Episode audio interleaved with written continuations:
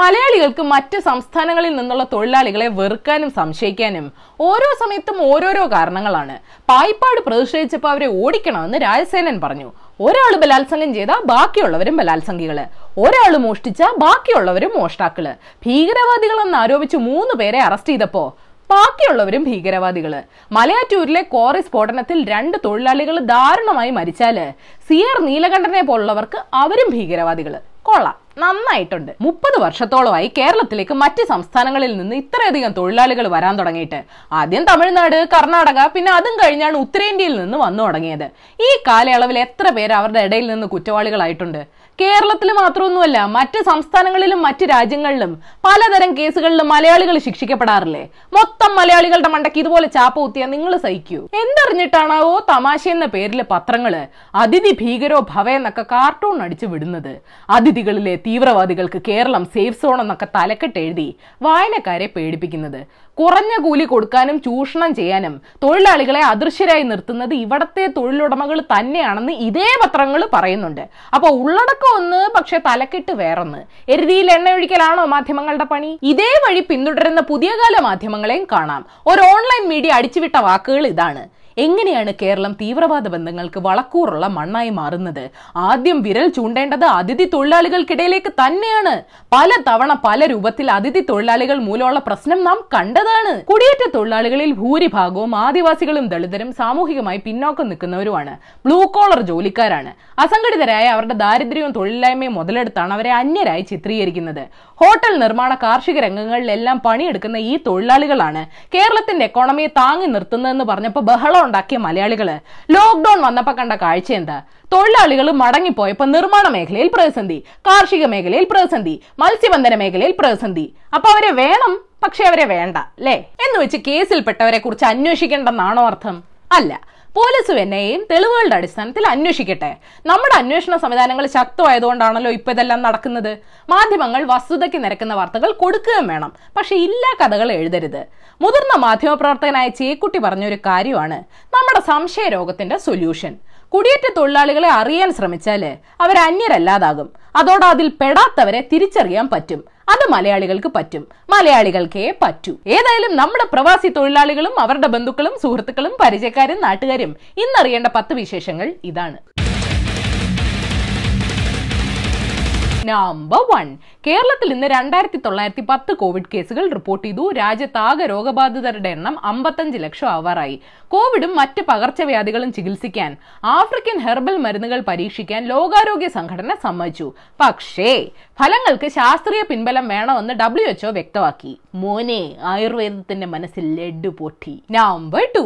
Enforcement ചോദ്യം ചെയ്യലിനെ കുറിച്ച് ജലീൽ മാധ്യമങ്ങളെ അറിയിക്കായിരുന്നു എന്തിനാണെന്നറിയാവോ മാധ്യമപ്രവർത്തകരോട് കള്ളം പറഞ്ഞ എന്തിനാണെന്നറിയാവോ ചുമ്മാ എന്റെ കുസൃതരമാണെന്ന് ജലീൽ പറയുന്നു. മാധ്യമങ്ങളുടെ ജാഗ്രത പരീക്ഷിക്കാൻ വേണ്ടി ചെയ്തതത്രേ ഒളിച്ചേ കണ്ടേ. ഇനി നമുക്ക് കള്ളനും പോലീസും കളിക്കാം. നമ്പർ ത്രീ തിരുവനന്തപുരത്ത് ശ്രീനാരായണ ഗുരുവിന്റെ പ്രതിമയുടെ അനാച്ഛാദന ചടങ്ങിൽ നിന്ന് സി പി ഐ ഞങ്ങളെ ഒഴിവാക്കിയെന്ന് സി പി ഐക്ക് പരാതി. സർക്കാർ പരിപാടികളിൽ നിന്ന് സി പി ഐ ജനപ്രതിനിധികളെ ഒഴിവാക്കുന്ന പതിവ് ശീലം സി പി എമ്മിനുണ്ടെന്ന് സി പി ഐ പറയുന്നു. ഞങ്ങൾ പ്രോട്ടോകോൾ നോക്കിയാണ് ചടങ്ങ് നടത്തിയെന്ന് മന്ത്രി കടകംപള്ളി സുരേന്ദ്രൻ പറയുന്നു.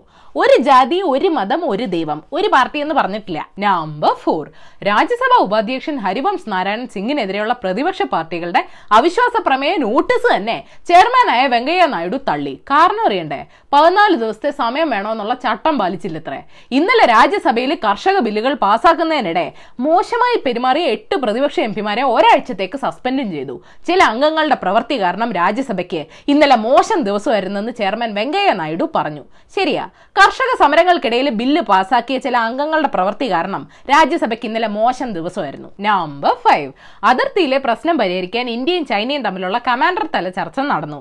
പറഞ്ഞു വരുമ്പോൾ കിഴക്കൻ ലഡാക്കിലെ സേനാ പിന്മാറ്റവുമായി ബന്ധപ്പെട്ട കരാറുകൾ നടപ്പാക്കാൻ ഇത് ആറാമത്തെ വട്ടമാണ് കൂടിക്കാഴ്ച നടത്തുന്നത്. പക്ഷേ ഇത്തവണ ആദ്യമായിട്ട് വിദേശകാര്യ മന്ത്രാലയത്തിലെ ജോയിന്റ് സെക്രട്ടറി തലത്തിലുള്ള ഉദ്യോഗസ്ഥനെ കൂടെ ഉൾപ്പെടുത്തിയിട്ടുണ്ട്. Fingers crossed. Number six.